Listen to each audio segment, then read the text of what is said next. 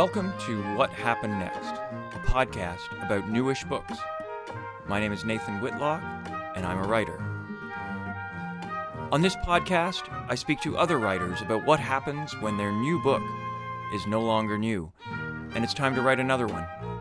My guest on this episode is Nicola Winstanley. Nicola is the author of six picture books, including her most recent, How to Teach Your Cat a Trick in Five Easy Steps, published by Tundra Books in 2022. Nicola's books have received numerous award nominations, including the Marilyn Baillie Picture Book Award and the Governor General's Award. CM Reviews called How to Teach Your Cat a Trick a funny, sweet story that highlights what all cat owners know cats will do what they want when they want. In our conversation, Nicola talks about the long gestation period of picture books, the social anxiety that makes her dislike making in person author appearances, and her shift away from making children's books with a forthcoming collection of short stories for adults.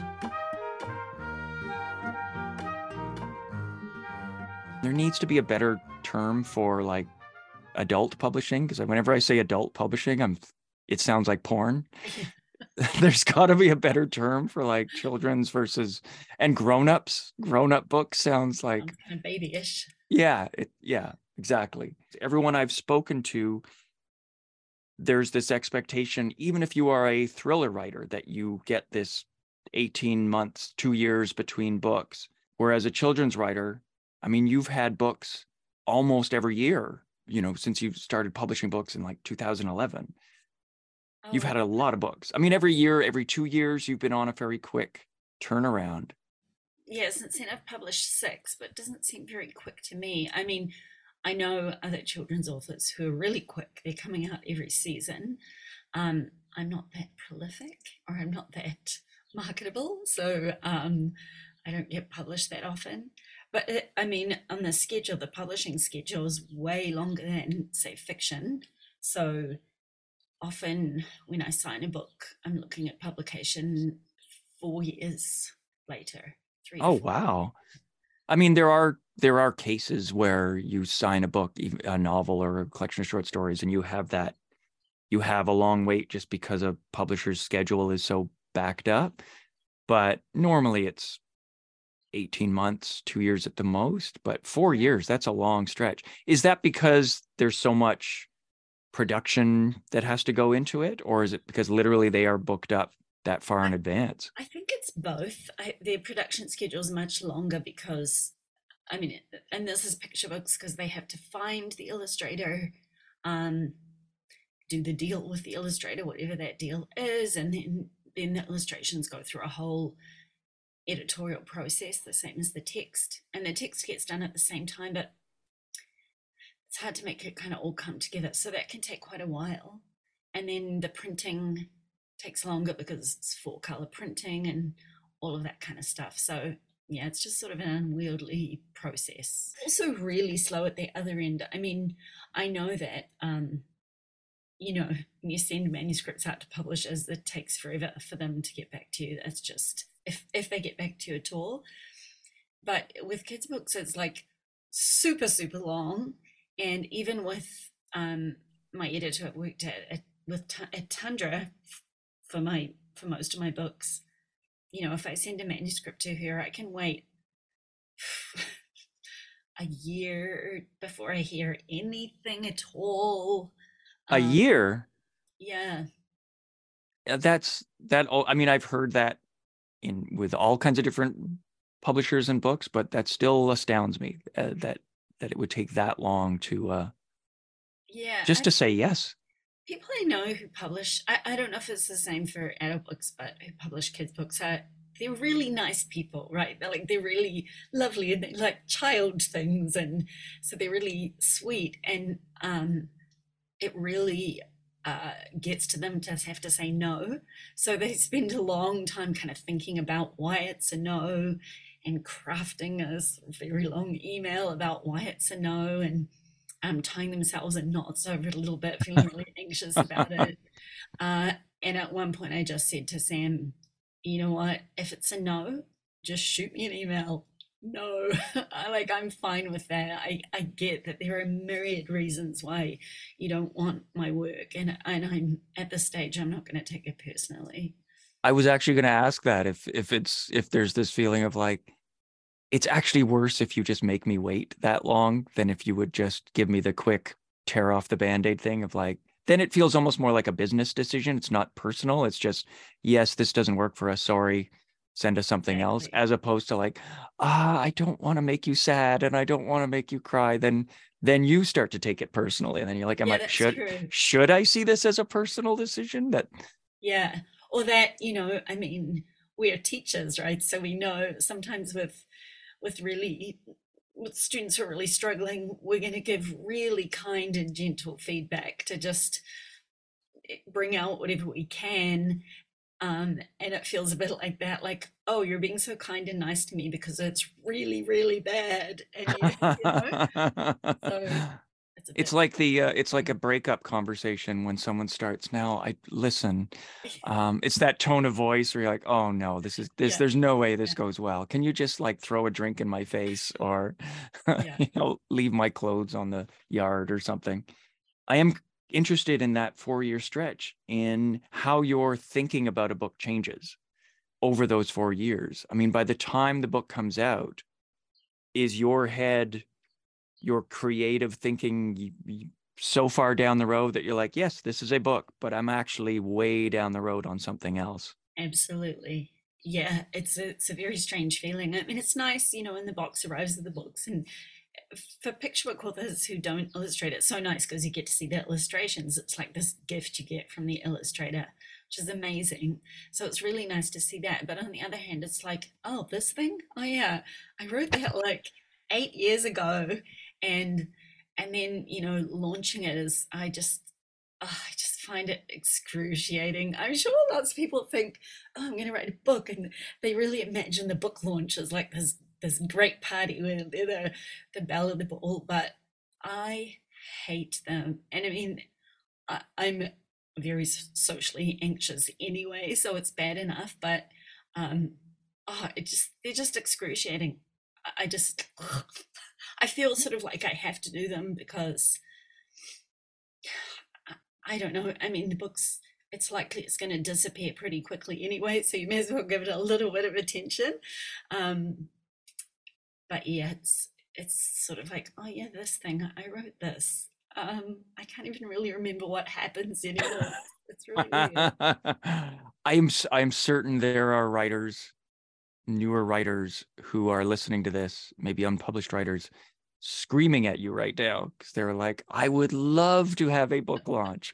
That would I would be the belle in the ball. That would be the best birthday slash wedding slash whatever party uh, you could possibly uh, provide for my for, for me. Um, well, you know, my first one was I loved my first one. That was super exciting. Obviously, you know, it's your first book, and all your friends come and um, at that time i knew lots of people with small children so they brought all their kids it was great. I remember we had it at Type Books in the basement. Um, but y- you get to the point where it's like oh i'm asking my friends to come to another one of my book launches and and um and most of my friends now have grown up kids too so i'm desperately trying to draw in little kids because it's a picture book launch. And so it's not like I'm going to do a reading for the audience unless there's a bunch of four and five year olds there. So, you know, and, and it's not, uh, um, you know, i would be totally into the wine and cheese thing. Doesn't go down so well with small children. So, you know, you don't get sort of any social lubricant and it's in the afternoon and it's all very wholesome and and it's I just I just find them very hard. Well, I can I can confirm, and this is in the interest of full disclosure, that we are friends, and I have come to some of your book events, but I I did notice that I'm not on the invite list anymore because I think you've you've had that feeling of like I can't bug people to come to my launches anymore. Oh, I mean, I'm sure you were supposed to be. I think you were supposed to be. I think you were away when I launched my last book. Oh, okay. Be away when you Is that what I told you? yeah, exactly. See. but I did come to an event you did um last summer, or it was like a street event, street like a sidewalk outdoor event uh, here in Hamilton. That, that was, was, the launch. There yeah. you go. I was there. and you you said something very similar to me that you're saying right now. You were like, this was, I mean, I, like I am super socially anxious, right? It's weird because I'm a teacher, and when I teach, I do the performing thing, but in social situations, I'm just like constantly dying inside. So things like that. Um, I'm guessing that's true for a lot of authors um, who I I imagine tend to be introverts. And so all this sort of extraneous stuff to actually writing is quite the process. I think it's true for a lot of performers too. Like I think. I've I've read interviews and I've read profiles and biographies of comedians and singers who have no trouble walking up on a stage in front of hundreds and thousands of people and just giving and giving and giving but then they walk off stage and they completely shut down and someone tries to chat with them and they they don't know how to make the conversation there's a party after the show and they just want to go back to a hotel and yeah. you know eat cheesies and watch a movie or something yeah. silently yeah. they can deal with it with delivering but when it's a small intimate interaction and something is being required that they be present and be spontaneous then something something goes wrong yeah, you just feel sort of on the spot. I mean, I have to do, um, well, I don't have to, but I also do school visits, right? Something that picture book authors do to support their book and also to make some more money. You'll go to school and you'll go to a class. Um, and when I started doing them, also I found them excruciating. Um, partly because you, you know, I'm a picture book author. I'm not a children's performer, and so I would have my little book and, and get, okay, so we're going to bring 400 kids into the gym and they're at, from age four to 11 and you've got them for an hour, which is just impossible for a start and, you know, just so scary. And when I first started doing them, I really had this mindset like, they don't want to see me. They don't know who I am. I'm no one. I just wrote this dumb book. Like, no one reads this book. No one's going to buy it. And and my friend Joyce Grant said to me, "You have to stop thinking like that. You just have to go in there and think, I am the best. I'm an author. I'm amazing." Because if you don't, you won't get through it. And so I actually try and give myself that self talk before I do them, and I try and prepare myself as kind of a famous person. Um, even though I'm not, right? But I have to kind of just turn that off in my head. Otherwise, I just feel like I'm going to wet my pants. I mean, it's terrifying. that I would imagine too that that the upper end of that age scale is what partly what makes that even more terrifying.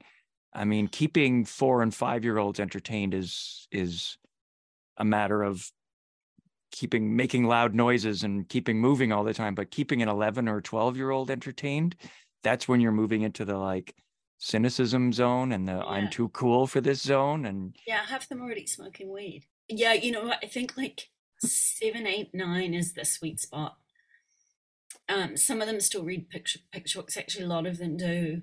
And you can talk to them more about writing. And uh, they just they have interesting questions and the little ones are really really cute.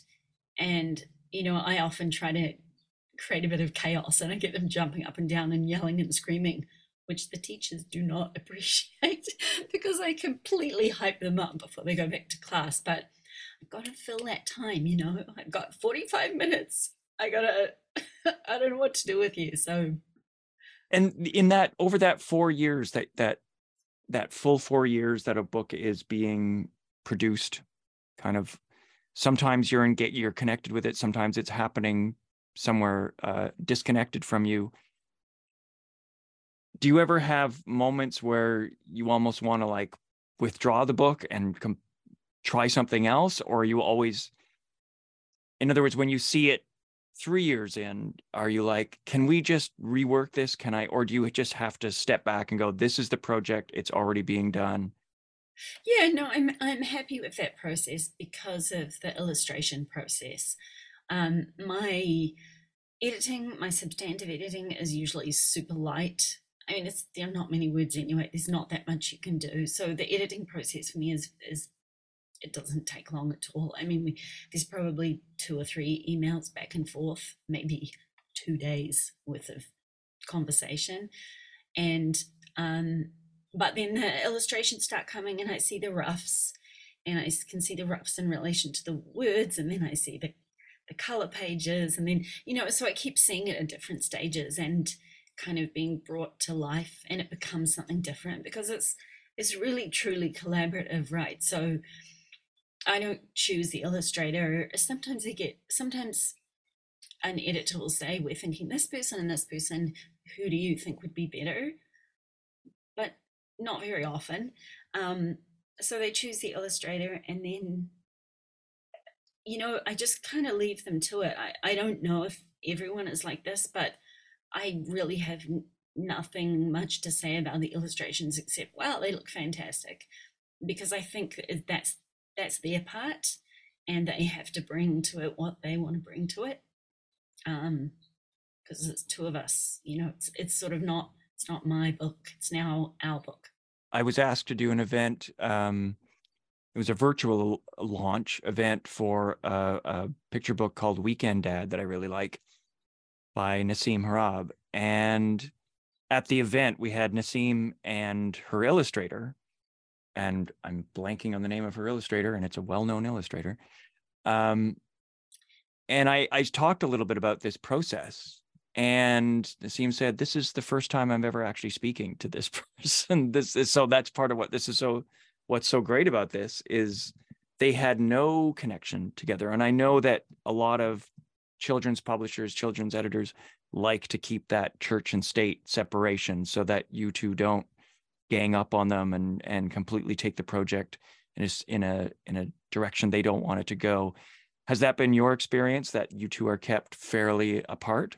I don't know if we're actively kept apart, but we're certainly not brought together.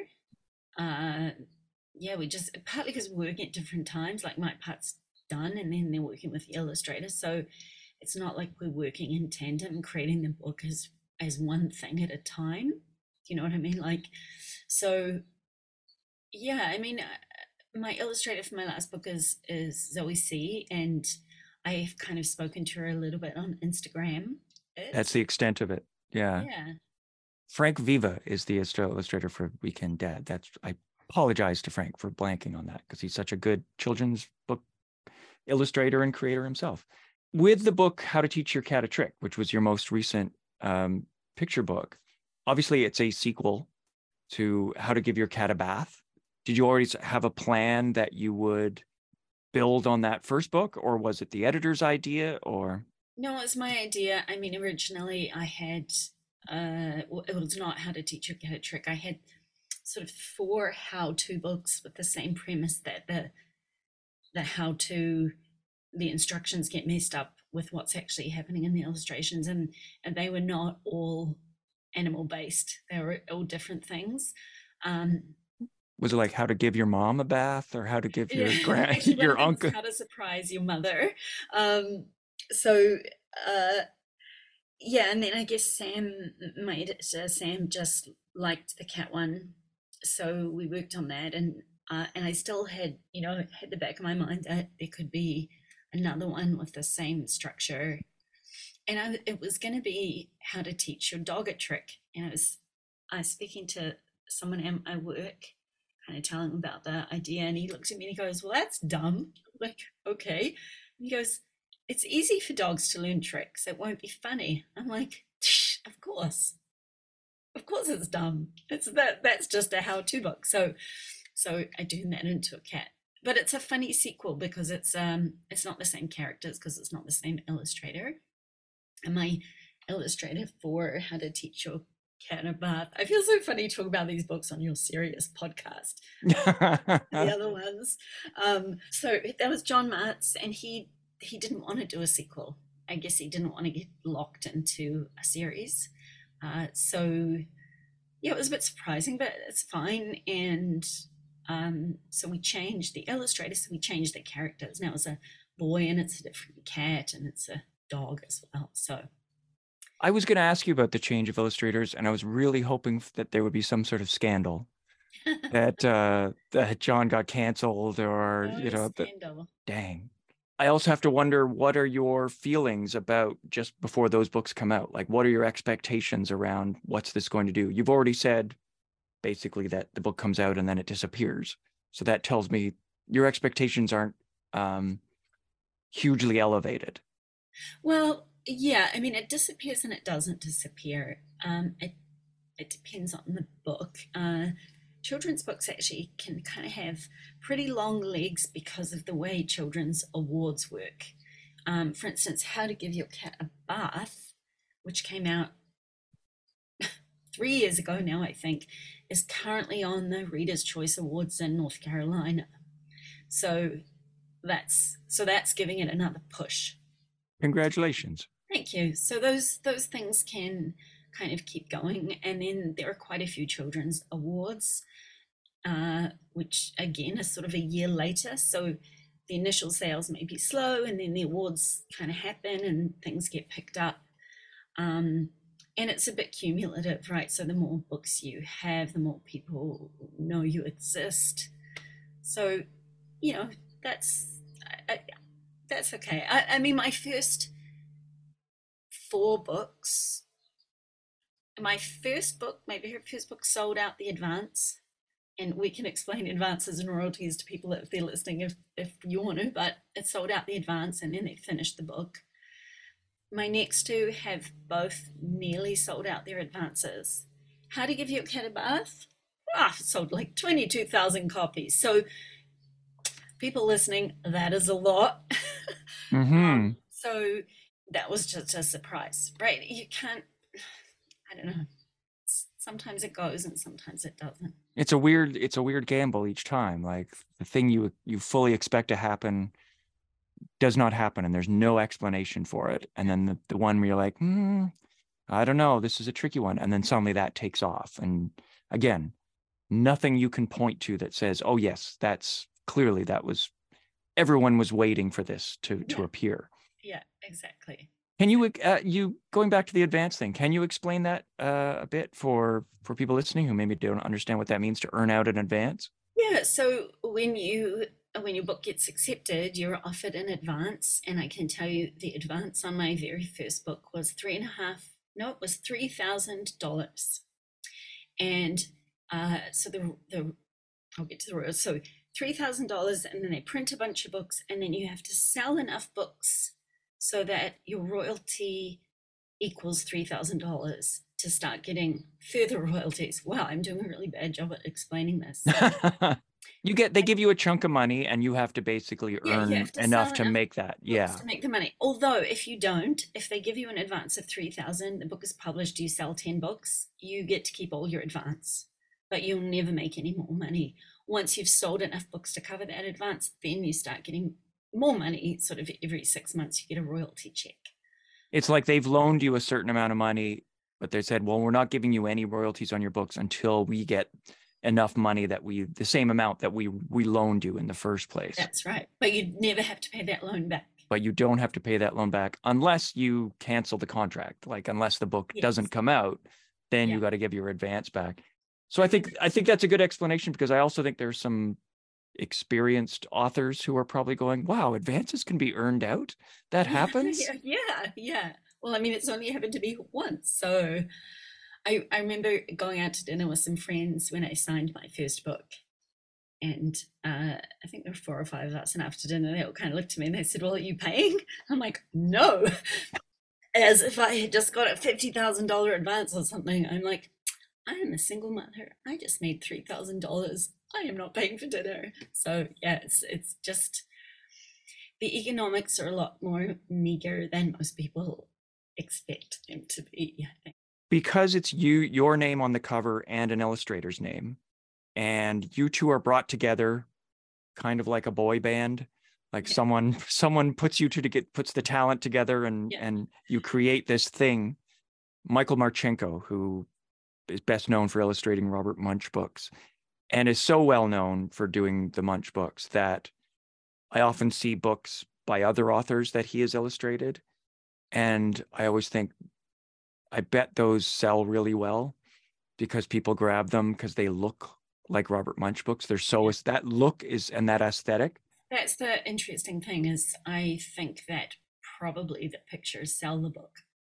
Honestly, mm-hmm. um, people will pick it up because they like the way it looks, but then they might persist with it because they like the story. If they don't like the story, if it's you know too long or boring like my earlier books or whatever, they might um, not actually buy it or take it home from the library. So it's definitely the gateway.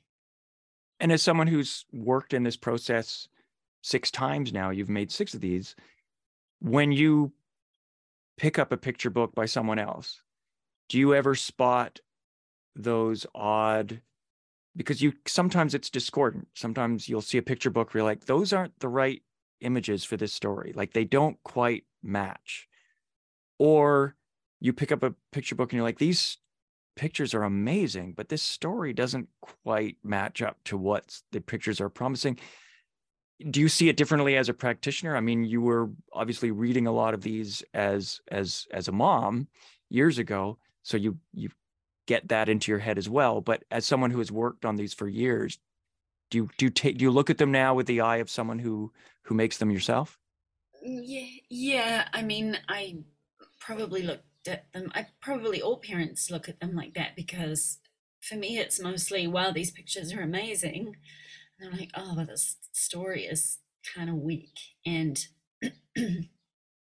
my kids loved being read to, and so if the story didn't go, it just didn't go. The pictures weren't enough to hold it.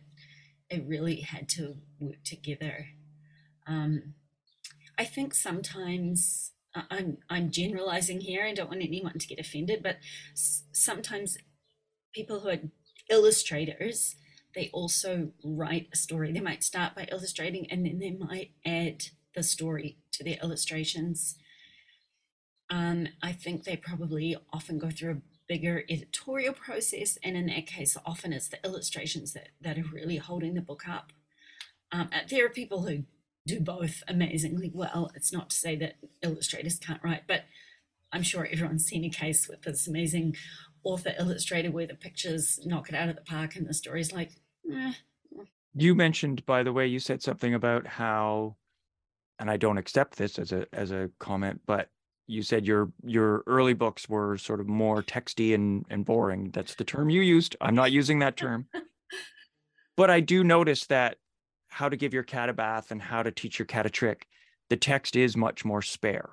Yes, I mean, my my early books are quite woody and um, sort of lyrical. Um, they use lots of big words, which many people have objected to on Goodreads.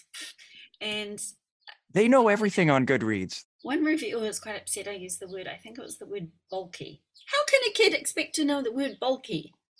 Oh God! I mean, there are much more complex words in the Pirate's Bed than that. And I always thought, well, they're picture books. You read them with your kid, so you can use big words. Because when you get to a word they don't know, they go, "What does that mean?" And you tell them, and that's how you get language. But anyway, but my my daughter, Audie, who you know, um, when she was very small, she just loved books and we could read really long wordy picture books and i was very tired uh, so just sitting down and reading a long book with a lot of words was a good way to kill quite a bit of time.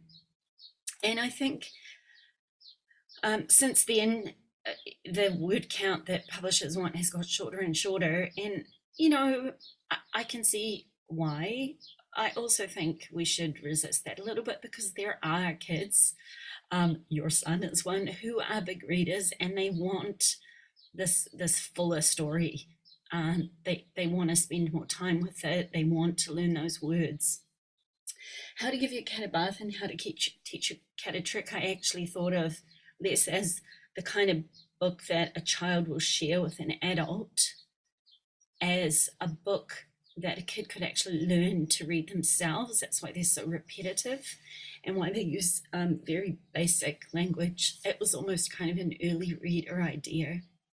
I, I don't know, often when people are looking at books and, and considering them, they almost seem to be thinking of them as some kind of performance. And some of my longer books, when I've read them, in context, you know, with a bunch of kids on the ground, oh boy, they seem long. I'm like chunks and I'm flipping the pages and the kids are getting antsy. I'm like, oh my God, why did I write so many words? Um, but in my head, when I wrote them, that wasn't what they were for. They were for an adult and a child to sit down for a good amount of time together and really, really kind of breathe in a story, you know. And probably specifically, they were written the adult being you and the child being your child. You were in the mindset of, I could read this to my own child who would actually really enjoy these long sentences, yeah. long stories, lots of text. And the thought that there are kids out there who want these long stories. It reminds me of a, a horrific story that was going around a few weeks ago. A director who had made a movie for I can't remember which streaming platform, whether it was Netflix or uh, you know Paramount Online or Crave or something, and want and it was you know this action movie, fun action movie, nothing cerebral or intense, not not a uh, you know long dramatic film, but they wanted to start with a um, long drive through a mountain tunnel, and I guess it was an homage to a classic another classic film that begins with a drive through a tunnel. And it was a beautiful actor driving the car and it would probably be a beautiful car and a beautiful setting. But the producer said no because our uh, metrics say that if something doesn't happen within the first three or four minutes uh, people will click off. There has to be action happening within the th- first three or four minutes which again speaks to that mentality that people can get into that things have to happen right away. A children's book has to be really quick and fast yeah. and you can't have long sentences because kids won't. And i always wonder if that's a bit of a um, self-fulfilling prophecy. Yeah, it's a bit of a vicious circle there it's that data-driven mentality right? Instead of you know you let the data dictate what you do rather than doing things that will transform the data right? i mean i'm a bit the same with a, a lot of kids books at the moment again not all of them but a lot of them are heavily issues based kids books and part of me is like, okay, but don't someone just want a story? Don't they just want something funny? Do we need to have three year olds worried about everything in the world and having this message that it's their job to save it? You know, of course, there are a place for those books. It just feels a bit like there's not a lot of room for other things right now. I'm, I'm sure I'm exaggerating. I'm sure there are lots of books like that out there. I used to be a, a children's book editor, not a child, uh, sorry, children's review editor. Um, so I, I didn't edit the books, but I would edit reviews of those books. And so I would see a lot of children's books. They would get sent to me and I would see what's all the new books are. And every season there would be a few that I kind of called the um, the Palestinian Shepherd book. And they could be very good and they could be great stories. I actually have read many Deborah Ellis books, and her books kind of yeah. fit into that genre. And she is a great, gripping yeah. writer. She knows how to tell, she knows how to tell a story really well. On top of dealing with these incredibly dark and important issues, but I always thought, maybe unfairly, like those feel more like award fodder, and librarians love them, and yeah. teachers love them. My instinct was always kids kind of want animals and driving buses and balloons and farts and snot and like they they don't necessarily want climate apocalypse or you know institutionalized bigotry or something i mean that there are other ways to to deal with that yeah. but i thought it jumped the shark a little bit when i saw a biography of dr fauci a picture book biography of dr fauci oh yeah no no come on maybe it sold wonderfully well. I don't know, but boy, I wouldn't pick that up. I just want to turn to a more cheerful uh, topic, which you mentioned Goodreads reviews and reviews in general. Given that you, over that long process, and the book comes out and you feel like, oh, this is a thing I worked on years ago and I'm on to something else now. How does it feel when you read reviews? Do you feel like they are speaking directly to you or do you feel like oh that's just the thing they're talking about that's slightly slightly disconnected from me it it does feel slightly disconnected when i see the review although that doesn't stop me from getting irritated i i don't mind if people say things, make criticisms that are valid, obviously. Um, I can't remember who it was. It was an actual reviewer reviewed a bedtime yarn, and one of their criticisms was it wasn't really about knitting. So, and often with kids' books, a lot of people, I mean, this is more of a good reads phenomenon than anything else. They sort of, they really want to know the moral. Well, what does this teach kids? No, what? And I really don't really like stories that teach kids things, obviously. Um, you know, what, what's wrong with just reading a book for fun because it's enjoyable? That's okay. Yeah, I think, especially with kids, it's just a reading habit. You want to encourage a habit of reading, and it doesn't really matter what the content is. I mean, you don't want to read them the child's version of Mein Kampf or something. You want to keep it to some extent uh, some level of integrity and nobility, but it's the it's the moralistic nature of a lot of kids reviewing, which you don't get as much in in adult reviews. Adult now, or I'm just going to think of porn now all the time. this idea that it should be a kid's book should be good for you in sort of a in a moral, upstanding way. And you mentioned that kids' books as again distinct from you know the grown-up kind they can have a very long second life. They can have a long afterlife because people are aging out but people are aging in as well. If if your book gets enough traction in the first run like to to there are new books coming all the time right? As you know as you you talk about on this podcast. So you've really got to get a lot of traction right at the beginning to ride that wave Otherwise, it will just be the new thing coming down the line. But presumably, with a, a, a five or six year old picking up your book in the library, is not going to have any sense of hot new book, you know, hot new books for spring. These are the five books you need to read this week. They're like, this is a book and you are the person who made it. And that's just forever. Doesn't matter if you made it, yeah. you know, eight or nine years ago. It's it's the eternal present. Yes, I, I think that's particularly true with my books with a bedtime yarn uh, because um, it's quite a it's a book that parents kind of like too, and because it's about sleep, uh, it, it sort of goes through those rounds. You know, the next round of parents with a kid that doesn't sleep might get recommended to them, and it it doesn't sell tons, but it just kind of clicks away steadily, you know, a couple of copies a week kind of thing. Your next book, presumably, is uh, and you can correct me if it's actually going to be your next technically your next book yes. is not going to be a kids book. Yeah well i mean first of all i'm really not writing kids books at all anymore. Um i have probably six finished kids books manuscripts that i have tried and failed with so I'm just kind of putting that aside.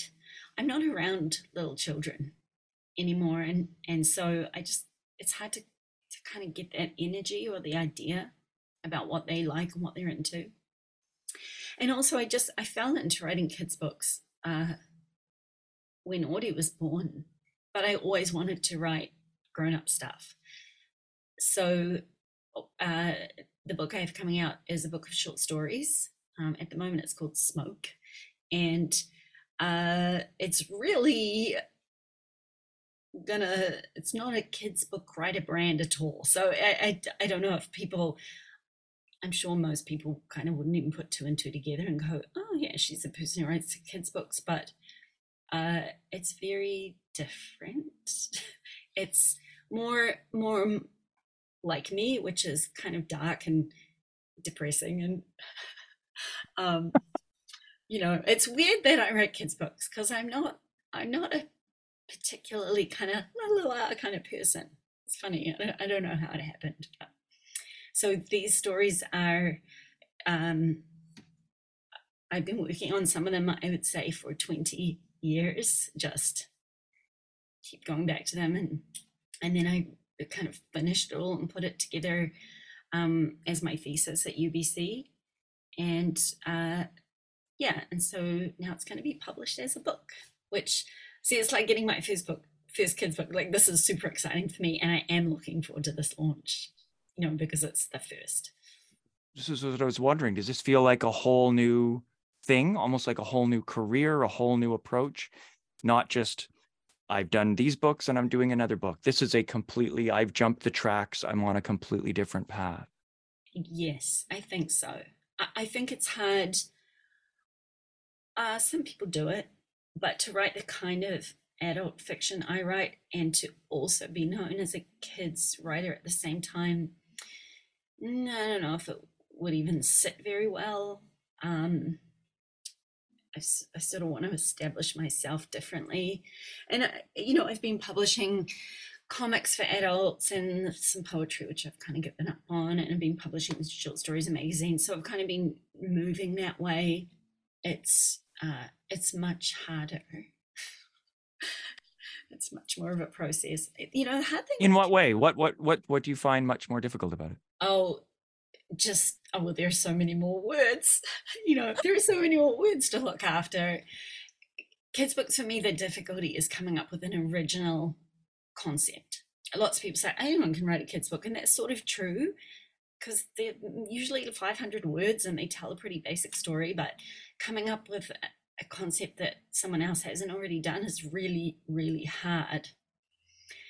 Whereas with fiction, you can use the same concepts a lot, but it's really the way you're you're telling the story and dealing with the words. And for me, because because my stories are auto fiction, for me it's a lot of kind of processing and um, you know figuring things out, and uh, it's sort of a you know a bit of a psychological minefield at times. I was telling someone the other day that um, I was saying how you know I was helping her with writing. She wants to write a kid's book, and I said, you know, mining your your feelings about being a kid and when you were a kid really important.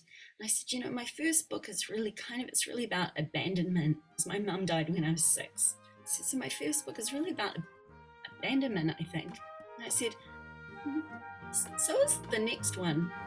Yeah, so is the one after that. I'm like, oh my god, it's so depressing. What Happened Next is produced and edited by me. To let me know what you think of this podcast or to suggest a future guest, please go to the contact page at nathanwhitlock.ca. The music playing under my voice is by the great Alex Lukashevsky, who is letting me use it for free. You can find more of Alex's music at alukashevsky.bandcamp.com. Thank you for listening. Please subscribe to this podcast wherever you listen to podcasts. There will be a new episode every Monday. Please buy more books, and not just new ones.